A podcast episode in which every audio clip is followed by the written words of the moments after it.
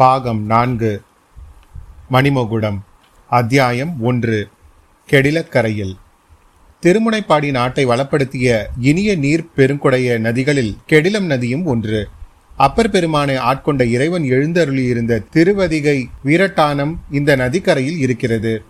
சுந்தரமூர்த்தியை தடுத்தாட்கொண்ட பெருமான் வாழும் திருநாவலூர் இந்நதியின் அருகிலேயேதான் இருக்கிறது. இந்த இரண்டு கஷேத்திரங்களுக்கும் மத்தியில் தொண்டை நாட்டிலிருந்து நடுநாட்டுக்கும் சோழ நாட்டுக்கும் செல்லும் ராஜபாட்டை அந்த நாளில் அமைந்திருந்தது. ராஜபாட்டை கெடில நதியை கடக்கும் துறை எப்பொழுதும் கலகலவென்று இருக்கும். பிரயாணிகள் அங்கே வண்டிகளிலிருந்து மாட்டை அவிழ்த்துவிட்டு கட்டுசாதம் உண்பார்கள். உண்ணும்போது அவர்கள் விளையாட்டாக வானில் எரியும் சோற்றை காக்கைகள் வந்து அப்படியே கொத்தி கொண்டு போகும். இவற்றையெல்லாம் பார்க்கும் இளம் சிறார்கள் கைத்தட்டி ஆரவாரித்தும் ஆஹா என்று வியப்பொலிகள் செய்தும் கலகலவென்று சிரித்தும் தங்கள் குதூகலத்தை வெளியிடுவார்கள். ஐப்பசி மாதம் ஆரம்பத்தில் கெடில நதியில் வழக்கத்தை விட அதிகமாகவே வெள்ளம் போய்க் கொண்டிருந்தது. இதனால் உச்சி வேளையில் அங்கே கட்டுசாதம் அருந்துவதற்காக தங்கிய பிரயாணிகளின் ஆரவார ஒளிகளும் அதிகமாய் இருந்தன. அந்த ஒளிகள் எல்லாம் அமுங்கி போகும்படியாக ஒரு பெரும் ஆரவாரம் திடீரென்று சற்று தூரத்தில் சாலையில் எழுந்தது. அதை கேட்டு பிரயாணிகள் வியப்புற்றார்கள். அவர்களில் சிலர் கரையேறி பார்த்தார்கள். முதலில் புழுதி படலம் மட்டுமே தெரிந்தது. பிறகு யானை குதிரை பல்லக்கு பரிவட்டம் அவற்றை ஏந்துவோர் முதலிய ராஜ பரிவாரங்கள் வருவதும் தெரிந்தது. சிறிது அருகில் அப்பரிவாரங்கள் நெருங்கி வந்ததும் கட்டியக்காரர்களின் முழக்கம் தெளிவாக கேட்டது. பன்னிரண்டாம் பிராயத்தில் போர்க்களம் புகுந்த வீராதி வீரர் வீரபாண்டியன் தலை கொண்ட கோபுர கேசரி இரட்டை மண்டலத்தார் சொப்பனத்தில் கண்டு அஞ்சும் சிங்கம் தொண்டை மண்டலாதிபதி வடதிசை மாதண்ட நாயகர் மூன்று உலகமுடைய சுந்தர சோழ சக்கரவர்த்தியின் திருமகனார் ஆதித்த கரிகால சோழ மகாராஜா வருகிறார். பராக் பராக் என்ற இடிமுழக்கம் இடிமுழக்க குரலில் எட்டு திசையும் எதிரொலி செய்யும்படி எழுந்த அந்த கோஷத்தை கேட்டதும் கெடில நதித்துறையில் இருந்தவர் அனைவரும் அவசர அவசரமாக கரையேறினார்கள். அத்தகைய வீராதி வீரனை காண வேண்டும் என்ற ஆவலுடன் நதிக்கரையில் நடுவில் வழிவிட்டு இருபுறமும் அவர்கள் ஒதுங்கி நின்றார்கள். கட்டியக்காரர்கள் எக்காலம் ஊதுவோர் பரிச்சின்னம் ஏந்துவோர் ஆகியவர்கள் முதலில் வந்து தண்ணீர் துறையை அடைந்தார்கள். பரிவாரங்களுக்கு பின்னால் மூன்று குதிரைகள் ஒன்றின் பக்கம் ஒன்றாக வந்தன. மூன்று குதிரைகள் மீதும் மூன்று இளம் வீரர்கள் வீற்றிருந்தார்கள். அவர்களை தூரத்தில் பார்த்தபோதே ஜனங்கள் அவர்களை சுட்டிக்காட்டி இன்னார் இன்னார் என்று பேசத் தொடங்கிவிட்டார்கள். நடுவில் உள்ள குதிரை மீது வருகிறவர்தான் ஆதித்த கரிகாலர். பொற்கிரீடத்தை பார்த்தவுடனே தெரியவில்லையா? வெயில் படும்போது எப்படி கிரீடம் ஜொலிக்கிறது என்றான் ஒருவன். இந்த கிரீடத்தை போய் சொல்லப் போகிறாயே. கரிகால் வலவன் அணிந்திருந்த மணிமகுடத்தை இவர் சிரசில் தாங்கும் போதல்லவா பார்க்க வேண்டும். அது கோடி சூரிய பிரகாசமாய் கண்கள் கூசும்படி ஜொலிக்குமாம் என்றான் இன்னொருவன். அது கரிகால் வலவன் கிரீடம் அல்ல தம்பி. அப்படி சம்பிரதாயமாக சொல்வதுதான். பராந்தக சக்கரவர்த்தியின் காலத்தில் செய்த மணிமகுடத்தை தான் இப்பொழுது சுந்தர சோழர் அணிந்திருக்கிறார். இன்னும் எத்தனை நாளைக்கோ தெரியவில்லை என்றான் மற்றொருவன். சுந்தர சோழரின் வாழ்நாளை இப்படித்தான் சில காலமாக எண்ணிக்கொண்டிருக்கிறார்கள் அவர் சிரஞ்சீவியாய் இருப்பார் என்று தோன்றுகிறது என்றான் முதலில் பேசியவன். நன்றாய் இருக்கட்டும்.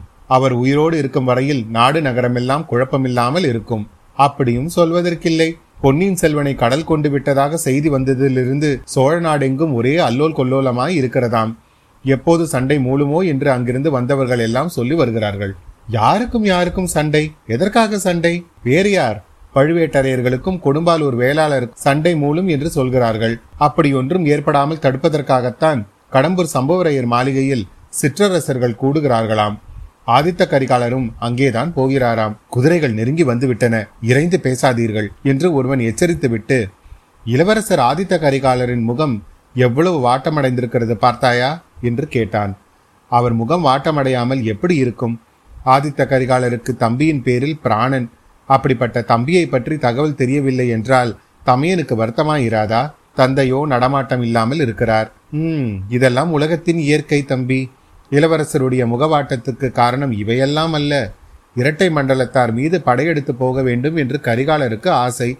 அது கைகூடவில்லையே என்றுதான் கவலை. அது ஏன் கைகூடவில்லை? யார் அவரை படையெடுத்து போக வேண்டாம் என்று தடுக்கிறார்கள்? வேறு யார்? பழுவேட்டரையர்கள்தான். படையெடுப்புக்கு வேண்டிய தளவாட சமக்கிரியைகளை கொடுக்க மறுக்கிறார்களாம். ஏதேதோ இல்லாத காரணங்கள் எல்லாம் கற்பித்து சொல்கிறார்கள்.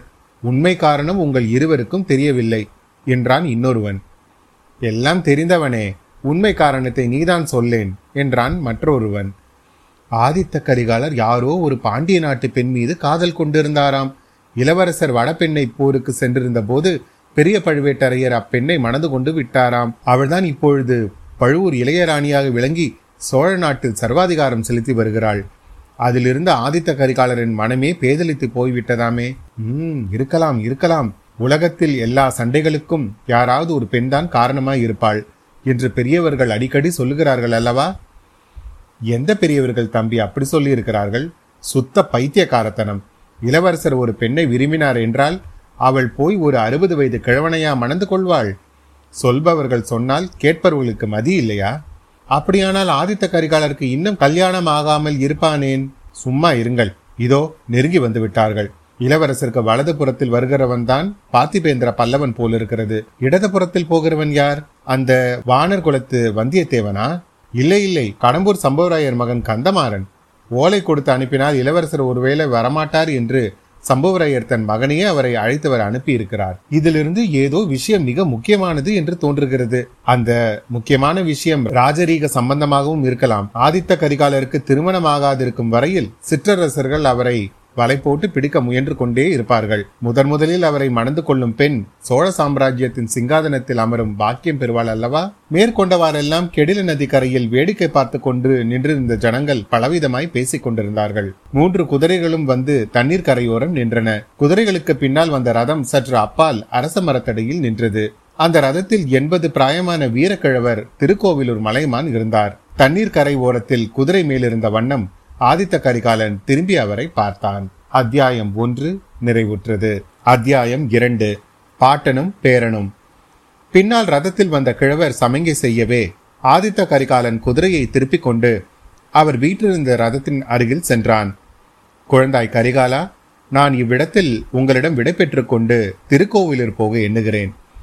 போவதற்கு முன்னால் உன்னிடம் சில முக்கிய விஷயங்களை சொல்ல வேண்டும். சற்று குதிரையிலிருந்து இறங்கி அந்த அரச மரத்தடியில் உள்ள மேடைக்கு வா என்றார். அப்படியே ஆகட்டும் தாத்தா என்று ஆதித்த கரிகாலன் குதிரையிலிருந்து கீழே குதித்தான். கிழவரும் ரதத்திலிருந்து இறங்கினார். இருவரும் அரச மரத்தடி மேடைக்கு சென்றார்கள். அப்போது பார்த்திபேந்திரன் கந்தமாறனை பார்த்து நல்ல வேலையாய் போயிற்று. இந்த கிழவர் விடேன் தொடேன் என்று நம்முடன் நெடுகிலும் வந்து விடுவாரோ என்று பயந்து கொண்டிருந்தேன். அப்படி தொடர்ந்து வந்தால்? இவரை வெள்ளாற்றின் பிரவாகத்தில் தள்ளி மூழ்கடித்து விடுவது என்று நான் எண்ணிக்கொண்டிருந்தேன் என்றான் கந்தமாறன். இருவரும் தங்கள் பேச்சில் தாங்களே சிரித்து மகிழ்ந்தார்கள். ஆதித்த கரிகாலனை பார்த்து மலைநாடு உடையவராகிய திருக்கோவிலூர் மலையமான் சொல்லுற்றார் ஆதித்தா இன்றைக்கு இருபத்தி நான்கு ஆண்டுகளுக்கு முன்னால் நீ பிறந்தாய். திருக்கோவிலூரில் என்னுடைய அரண்மனையிலேதான் பிறந்தாய். அச்சமயம் நடந்த கொண்டாட்டங்கள் நேற்று நடந்தது போல் எனக்கு ஞாபகமாய் இருக்கிறது உன்னுடைய குலத்தை சேர்ந்தவர்களும் என்னுடைய குடியை சேர்ந்தவர்களும் சோழ நாட்டையும் தொண்டை நாட்டையும் சேர்ந்த சிற்றரசுகள் பலரும் வந்திருந்தார்கள். இவர்கள் எல்லோரையும் சேர்ந்த வீரர்கள் முப்பதாயிரம் பேர் வந்திருந்தார்கள். அவர்களுக்கெல்லாம் நடந்த விருந்தின் விமர்சையை சொல்லி முடியாது.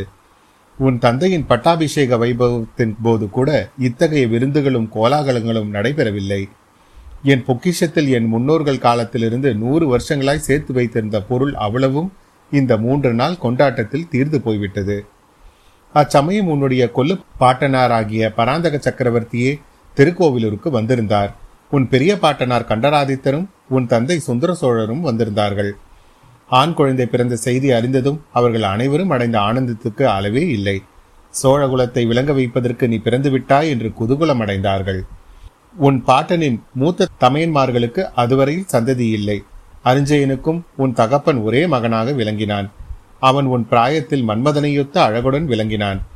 சோழகுலத்திலோ அல்லது தமிழகத்து சிற்றரசர் வம்சத்திலோ அவ்வளவு அழகுடைய பிள்ளையை யாரும் அதற்கு முன் கண்டதில்லை. உன் தந்தைக்கு தங்கள் பெண்ணை கொடுப்பதற்கு இலங்கை முதல் விந்திய பர்வதம் வரையில் உள்ள மன்னாதி மன்னர்களும் சிற்றரசர்களும் தவம் கிடந்தார்கள். அர்ஜுனனையும் மன்மதனையும் நிகழ்ந்த அழகன் அவன் என்பதுடன் சோழ சிங்காதனத்துக்கு உரிவன் என்ற எண்ணத்தாலும் அவ்வளவு ஆர்வத்துடன் இருந்தார்கள். உன் தந்தையை மருமகனாக பெறும் பேறு கடைசியில் எனக்கு கிடைத்தது. உன் தந்தைக்கு என் மகளை கல்யாணம் செய்வதென்று தீர்மானித்த போது மழைய மாநாடு முழுவதும் அல்லோல் கொல்லோல் பட்டது. அவ்வளவுக்கும் தமிழ் சிற்றரசுகள் எல்லோரும் அசூயை கொண்டார்கள். அதை நான் பொருட்படுத்தவில்லை. மூன்று உலகம் பிரமிக்கும்படியாக உன் பெற்றோர்களின் திருமணம் தஞ்சையில் நடந்தது. என்றாலும் அப்போது நடந்த கொண்டாட்டத்தை காட்டிலும் நீ பிறந்தபோது திருக்கோவிலூரில் நடந்த கொண்டாட்டம்தான் அதிக குதூகலமாய் இருந்தது. உனக்கு என்ன பெயர் வைப்பது என்பது பற்றி குதூகலமாக சர்ச்சையும் நடந்தது. சிலர் உன் குலத்துக்கு முன்னோரில் மிக புகழ்பெற்ற கரிகால் வளவன் பெயரை இட வேண்டும் என்றார்கள். நானும் இன்னும் சிலரும் உன் பெயரை பாட்டனார் ராஜாதித்தர் பெயரை தான் வைக்க வேண்டும் என்று வற்புறுத்தினோம். கடைசியில் இரண்டையும் சேர்த்து ஆதித்த கரிகாலன் என்று உனக்கு நாமகரணம் செய்தார்கள். அதோ பார் ஆதித்தா திருநாவலூரின் கோயில் சிகரம் தெரிகிறது. நம்பியாரூர் சுந்தரமூர்த்தி அடிகள் பிறந்த ஸ்தலம் அது. அங்கே இன்றைக்கு இருபத்தைந்து ஆண்டுகளுக்கு முன்னால் உன் பெரிய பாட்டனார் ராஜாதித்த சோழர் முகாம் செய்திருந்தார். கதைகளிலும் காவியங்களிலும் வரும் எத்தனையோ வீரர்களை பற்றி கேட்டறிந்திருக்கிறேன். இந்த வீர தமிழகத்தில் எவ்வளவோ வீரர்களை பார்த்தும் இருக்கிறேன். ஆனால் ராஜாதித்தரை போன்ற இன்னொரு வீரரை பார்த்ததும் இல்லை கேட்டதும் இல்லை. போர்க்களத்தில் அவர் போர் செய்வதை பார்த்தவர்கள் யாராயிருந்தாலும் அப்படித்தான் சொல்வார்கள். ஒரு மாபெரும் சைன்யத்தை திரட்டி கொண்டு வடநாட்டின் மீது படையெடுத்து செல்ல அவர் இங்கே ஆயத்தம் செய்து கொண்டிருந்தார். இரட்டை மண்டலத்து அரசனாகிய கண்டாரத்தேவரை முறியடித்து மானியக்கேடம் என்னும் அவனுடைய தலைநகரை தரைமட்டமாக்க வேண்டும் என்று அவர் உறுதி கொண்டிருந்தார். அதற்கு வேண்டிய மாபெரும் சைன்யத்தை திரட்டுவதென்றால் லேசான காரியமா? மாமல்லர் ஏழு வருஷ காலம் படை திரட்டியதாக சொல்லுவார்கள். அவ்வளவு காலம் தனக்கு வேண்டியதில்லை என்றும் மூன்று அல்லது நான்கு ஆண்டுகள் போதும் என்றும் ராஜாதித்தர் கூறினார். படை திரட்டி சேர்ப்பதற்கும் திரட்டிய படைகளை போர் பயிற்சி தருவதற்கும் தகுந்த பிரதேசம் இந்த கெடிலம் ஆற்றுக்கும் தென்பண்ணி நதிக்கும் இடைப்பட்ட நாடுதான் என்று தேர்ந்தெடுத்தார். திருநாவலூரில் ராஜாதித்தர் முப்பதனாயிரம் வீரர்களுடன் தங்கியிருந்தார். பெண்ணை ஆற்றங்கரையில் முடியூரில் சேர நாட்டு சிற்றரசன் வெள்ளன் குமரன் இருபத்தி நாறாயிரம் வீரர்களுடன் முகாம் செய்திருந்தான். உன் பாட்டன் அரிஞ்சயன் என்னுடன் திருக்கோவலூரில் இருந்தான். நானும் அரிஞ்சயனும் ஐம்பதனாயிரம் வீரர்கள் ஆயத்தம் செய்தோம். இன்னும் கொடும்பாலூர் பெரிய வேளாளர் இன்று சோழ நாட்டுக்கு சனியனாக முளைத்திருக்கும் பழுவேட்டரையன் கடம்பூர் சம்புவரையன் இந்த திருமுனைப்பாடி நாட்டின் சிற்றரசனான முனையதரையன் மழவரையன் குன்றத்தூர் கிழான் வைத்தும்பராயன் முதலியவர்கள் தம் தம் படைகளுடன் இந்த இரண்டு நதிகளுக்கும் இடையில் தங்கியிருந்தார்கள். யானை படைகளும் குதிரை படைகளும் தெரிந்த கைகோளரின் மூன்று வகை படைகளும் இங்கே முகாம் போட்டிருந்தது. இப்படி தங்கியிருந்த படைகளுக்குள்ளே அடிக்கடி பயிற்சி போர்கள் நடக்கும். வீரர்கள் வில்லில் இருந்து அம்புகளை விட்டு பழகி கொள்ளும் போது அந்த சரமாரியினால் வானமே மறைந்துவிடும். எதிரி படைகளை தாக்குவதற்காக ஆயிரம் ஆயிரம் வீரர்கள் நாவலோ நாவல் என்று ஏக காலத்தில் கர்ஜித்துக் கொண்டு கிளம்பி பாயும் போது உலகத்தின் முடிவு நெருங்கிவிட்டதாகவே தோன்றும். இதையெல்லாம் வேடிக்கை பார்ப்பதற்கு திரள் திரளாக ஜனங்கள் வருவார்கள். இந்த திருமுனைப்பாடி நாட்டிலும் நடுநாட்டிலும் உள்ள ஜனங்கள் மிக நல்லவர்கள். அதோடு வீரம் மிகுந்தவர்கள். இங்கே படை திரண்டிருந்த போது அவர்களுடைய விவசாயத்துக்கு பெரும் குந்தகங்கள் நேர்ந்தன. அவையெல்லாம் அவர்கள் பொருட்படுத்தவே இல்லை. இத்தகைய மக்களுக்கு நின்று தெரிவித்துக் கொள்வதற்காகவே ராஜாதித்தர் இந்த இரண்டு நாட்டிலும் பல ஏரிகள் தொண்டுவித்தார் கொள்ளிடத்திலிருந்து புதிய ஆறு வெட்டி கொண்டு வந்து வீரநாராயணபுரத்து ஏரியில் நிரப்புவதற்கும் ஏற்பாடு செய்தார். ஆதித்தா அந்த ஏரியின் வளத்தினால் பெரு நன்மை அடைந்தவன் கடம்பூர் சம்புவராயன். அவன் அன்றைக்கு ராஜாதித்தரின் அடிபணிந்து நின்ற நிலையையும் இன்று அடைந்திருக்கும் செல்வச் செருக்கையும் ஒப்பிட்டு பார்த்தால் எனக்கு பெரு வியப்பு உண்டாகிறது. ஆதித்த கரிகாலன் குறுக்கிட்டு தாத்தா சமூரையர் செருக்கை பற்றி தங்களுக்கு என்ன கவலை? தக்கோலத்தில் நடந்த யுத்தத்தை பற்றி சொல்லுங்கள். இந்த கெடிலக்கரையில் திரட்டிய மாபெரும் சைன்யம் எப்போது இங்கிருந்து புறப்பட்டது? அவ்வளவு முன்னேற்பாடுகள் செய்திருந்தும் என் பெரிய பாட்டனார் அவ்வளவு பெரிய மகாவீரராய் இருந்தும் ஏன் நம் படைகள் தக்கோலத்தில் தோல்வியுற்றன? தாங்களும் அந்த போரில் கலந்து போரிட்டவர் அல்லவா? ஆகையால் நேரில் பார்த்து தெரிந்து கொண்டிருப்பீர்களே என்றான். ஆம் கரிகாலா நானும் அந்த போர்க்களத்தில் இருந்தேன். அதை பற்றித்தான் உனக்கு சொல்லப் போகிறேன். ராஜாதித்தர் இங்கே பல வகை படைகளை திரட்டி தூர தேசங்களுக்கு சென்று போர் செய்வதற்கு பயிற்சி அளித்துக் கொண்டிருந்தார் அல்லவா? உத்தேசித்திருந்த காலத்துக்குள் அவர் புறப்பட முடியவில்லை. இலங்கையில் மறுபடியும் போர் மூண்டதாக செய்தி வந்தது. அதை வெற்றிகரமாக முடிப்பதற்கு மேலும் படைகள் அனுப்ப வேண்டியிருந்தது.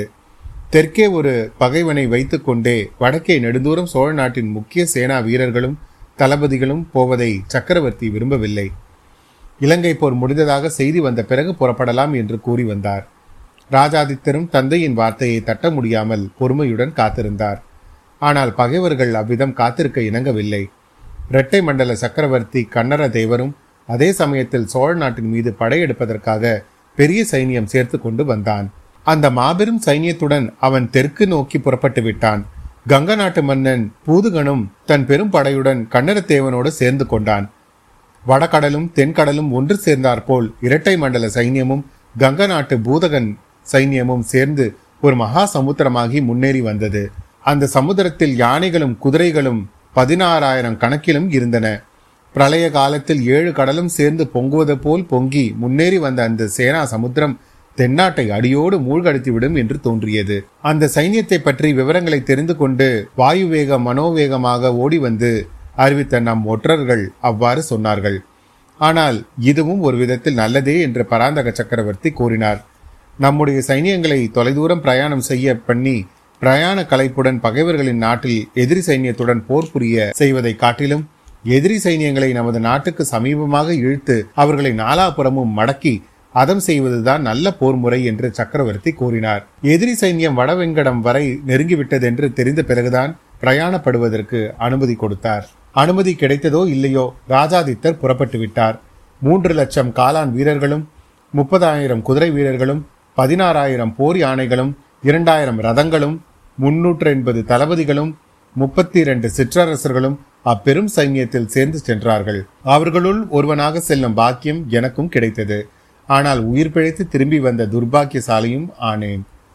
மூன்று நாள் பிரயாணத்துக்கு பிறகு காஞ்சிக்கு வடக்கே இரண்டு காத தூரத்தில் தக்கோலம் என்னும் இடத்தில் நம் படைகளும் எதிரி படைகளும் போர்க்களத்தில் சந்தித்தன. நம்முடைய படைகளை காட்டிலும் எதிரிகளின் படைகள் சுமார் இரண்டு மடங்கு அதிகமாய் இருந்தன இருந்தால் என்ன?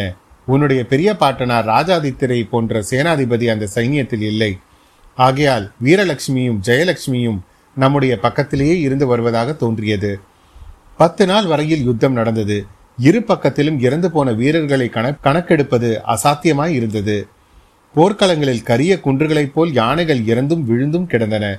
இரு பக்கங்களிலும் சேதம் அதிகமாய் இருந்தாலும் எதிரிகளின் கட்சியே விரைவில் பலவீனமடைந்தது. இதற்கு காரணம் என்னவென்பதை எதிரிகள் கண்டுகொண்டார்கள். புலிக்கொடியை கம்பீரமாக பறக்க விட்டு கொண்டு ராஜாதித்தரின் யானை போகுமிடமெல்லாம் ஜெயலட்சுமியும் தொடர்ந்து போகிறாள் என்பதை அறிந்து கொண்டார்கள். எங்கெங்கே நமது படையில் சோர்வு ஏற்படுகிறதோ அங்கெல்லாம் ராஜாதித்தரின் யானை போய் சேர்ந்தது. அந்த யானையையும் அதன் மீது வீற்றிருந்த வீரபுருஷரையும் பார்த்ததும் நம் வீரர்கள் சோர்வு நீங்கி மும்மடங்கு பலம் பெற்று எதிரிகளை தாக்கினார்கள். இதையெல்லாம் பத்து நாளும் கவனித்து வந்த பகைவர்கள் ஒரு படுபாதகமான சூழ்ச்சி செய்தார்கள். அது சூழ்ச்சி என்று பின்னால் தான் தெரிய வந்தது. சூழ்ச்சி செய்தவனும் அதை நிறைவேற்றி வைத்தவனும் கங்க மன்னன் பூதகன் தான். திடீரென்று அந்த பாதகன் தன் யானையின் மீது சமாதான கொடியை பறக்க விட்டுக்கொண்டு இரண்டு கைகளையும் தலைக்கு மேல் தூக்கி கொண்டு சரணம் சரணம் என்று கூறிக்கொண்டு வந்தான். அச்சமயம் ராஜாதித்தரே சமீபத்தில் இருந்தார். புலிக்குடி பறந்த அவருடைய யானையின் அம்பாரியை பார்த்த பின்னரே பூதுகன் அவ்வாறு செய்திருக்க வேண்டும். மகாவீரராகிய ராஜாதித்தர் இவ்வாறு ஒரு பகை மன்னன் சரணாகதி என்று சொல்லிக் கொண்டு வருவதை பார்த்ததும் மனம் இலகிவிட்டார். இரட்டை மண்டல சக்கரவர்த்தியே போரை நிறுத்த சமாதானம் கோருகிறாரா? அல்லது அவரை பிரிந்து பூதகன் மட்டும் நம்முடன் சேர வருகிறானா என்று தெரிந்து கொள்ள விரும்பினார். ஆகையால் சங்கநாதம் செய்து தன்னை சுற்றி நின்ற மெய்காப்பாளரை விலகச் செய்தார். பூதுகன் ஏறியிருந்த யானையை தாம் ஏறியிருந்த யானைக்கு அருகில் வரும்படி சமங்கை செய்தார். பூதுகன் ராஜாதித்தரின் அருகில் வரும் வரையில் கைகூப்பிய வண்ணம் வந்தான். அவனுடைய கண்களில் இருந்து கண்ணீர் பெருகியதும் ராஜாதித்தர் பார்த்தார். அதனால் அவருடைய மனம் இன்னும் இலகிவிட்டது. இன்னும் சமீபமாக பூதுகனை வரவிட்டு என்ன செய்தி? என்று கேட்டார். அதற்கு அவன் கூறிய மறுமொழி ராஜாதித்தரை அருவெறுப்பு கொள்ளும்படி செய்துவிட்டது. இரட்டை மண்டல படைகளுக்கு தோல்வி நிச்சயம் என்று தெரிந்துவிட்டதால் சரணாகதி அடைந்து விடும்படி கண்ணரத்தேவரிடம் தான் கூறியதாகவும் அதை அவர் மறுத்துவிட்டபடியால் தான் மட்டும் தனியே பிரிந்து வந்து சரணாகதி அடைய தீர்மானித்ததாகவும் பூதுகன் கூறினான். இதை கேட்டதும் ராஜாதித்தர் அவனை கடுமையாக நிந்தித்தார். அத்தகைய நீசனை தாம் தம் கட்சியில் சேர்த்து கொள்ள முடியாது என்றும் திரும்பி போகும்படியும் கூறிக்கொண்டிருக்கும் போதே கண்ணை மூடி கண் திறக்கும் நேரத்தில் அந்த பயங்கரமான வஞ்சக செயலை புரிந்துவிட்டான். மறைவாய் வைத்திருந்த வில்லையும் அம்பையும் எடுத்து வில்லில் நானேற்றி அம்பை பூட்டி எய்து விட்டான் அந்த கொடிய விஷம் தோய்த்த அம்பு எதிர்பாராத சமயத்தில் ராஜாதித்தரின் மார்பில் பாய்ந்ததும் அவர் சாய்ந்து விட்டார். இப்படிப்பட்ட வஞ்சனையை யாரும் எதிர்பார்க்கவில்லை என்பதால் சுற்றிலும் நின்ற வீரர்கள் என்ன நேர்ந்தது என்பதையே சிறிது நேரம் தெரிந்து கொள்ளவில்லை. ராஜாதித்தர் பூதுகனை திரும்பி போகும்படி கட்டளையிட்டது மட்டும் அவர்கள் காதில் விழுந்தது. உடனே பூதுகன் தன் யானையை விரட்டி அடித்துக்கொண்டு ஓடிப்போனான்.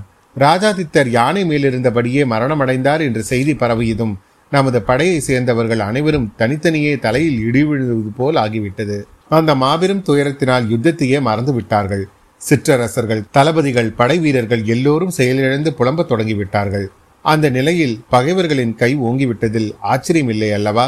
சிறிது நேரத்துக்கெல்லாம் நமது சைன்யம் பின்வாங்க வேண்டிய அவசியம் ஏற்பட்டு விட்டது அப்படி ஓடி வந்தவர்களில் நானும் ஒருவன்தான். இந்த கெடில நதிக்கரை வரையில் கூட பகைவர்களின் சைன்யம் வந்துவிட்டது. இங்கே வந்த பிறகுதான் நாங்கள் சுய உணர்வு பெற்று திரும்பி நின்றோம். பகைவர்களை தடுத்து நிறுத்தினோம். நான் திருக்கோவிலிலிருந்து என் குடும்பத்தாரை அழைத்து கொண்டு போய் மேற்கே மலைநாட்டில் இருக்கும் என்னுடைய கோட்டையில் விட்டேன். அந்த மலைசாரலிலேயே படைகளை திரட்டினேன்.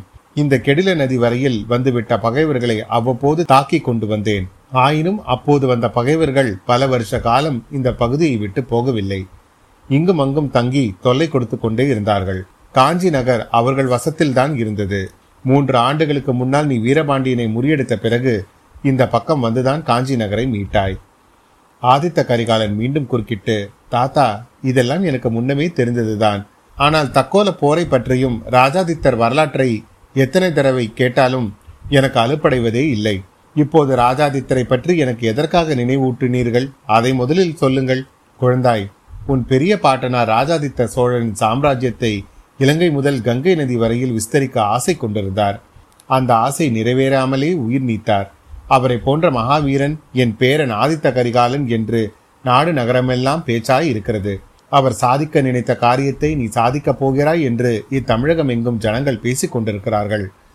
ஆனால் ராஜாதித்தரை போல் நீயும் வஞ்சகத்திற்கு ஏமாந்து போகக்கூடாது என்பதற்காகவே அவருடைய வரலாற்றை உனக்கு நினைவூட்டினேன். தாத்தா என் பெரிய பாட்டனார் போர்க்களத்தில் பகைவர்களின் வஞ்சனையினால் உயிரிழந்தார். அதை இப்போது எனக்கு எதற்காக நினைவூட்டுகிறீர்கள்? நான் போர்க்களத்துக்கு இன்னும் போகவில்லையே. என்னை வஞ்சிக்கக்கூடிய பகைவர்களின் மத்தியிலும் போகவில்லையே. என் தந்தையின் அத்தியந்த நண்பர்களை அல்லவா பார்க்கப் போகிறேன்?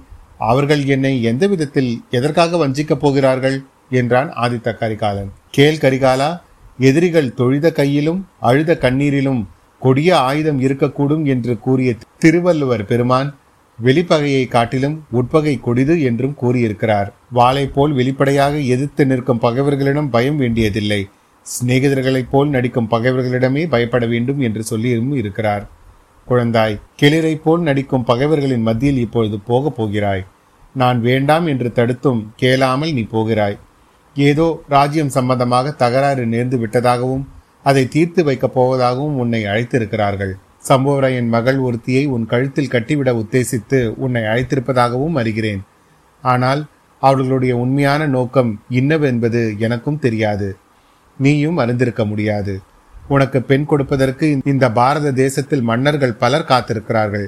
இந்த சம்புவரையன் மகள்தான் வேண்டும் என்பதில்லை ராஜ்யத்தில் உனக்கு பாதி என்றும் மதுராந்தகனுக்கு பாதி என்றும் பிரித்து கொடுக்க சமாதானம் செய்விக்கப் போகிறார்கள் என்றும் கேள்விப்படுகிறேன். அதில் என்ன சூழ்ச்சி இருக்குமோ எனக்கு தெரியாது. எது எப்படியானாலும் நான் உடனே திருக்கோவிலூருக்கு சென்று என்னுடைய பாதுகாப்பு படைகளை எல்லாம் திரட்டி கொண்டு வந்து வெள்ளாற்றங்கரையில் தங்கியிருப்பேன்.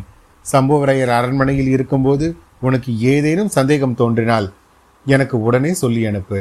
இச்சமயம் ஆதித்த கரிகாலனுடைய கவனம் தன் பக்கம் இல்லை என்பதையும் வேறு பக்கம் திரும்பி இருக்கிறது என்பதையும் மலையமான் கண்டார். தாத்தா அதோ பாருங்கள் என்று ஆதித்த கரிகாலன் கலக்கத்துடன் கூறிய வார்த்தைகளை அந்த வீரக்கிழவர் கேட்டு அந்த திசையை உற்று நோக்கினார். அத்தியாயம் இரண்டு நிறைவுற்றது. மீண்டும் உங்களை அடுத்த அத்தியாயத்தில் சந்திக்கும் வரை உங்களிடமிருந்து விடைபெறுவது உங்கள் அசோக். நன்றி வணக்கம்.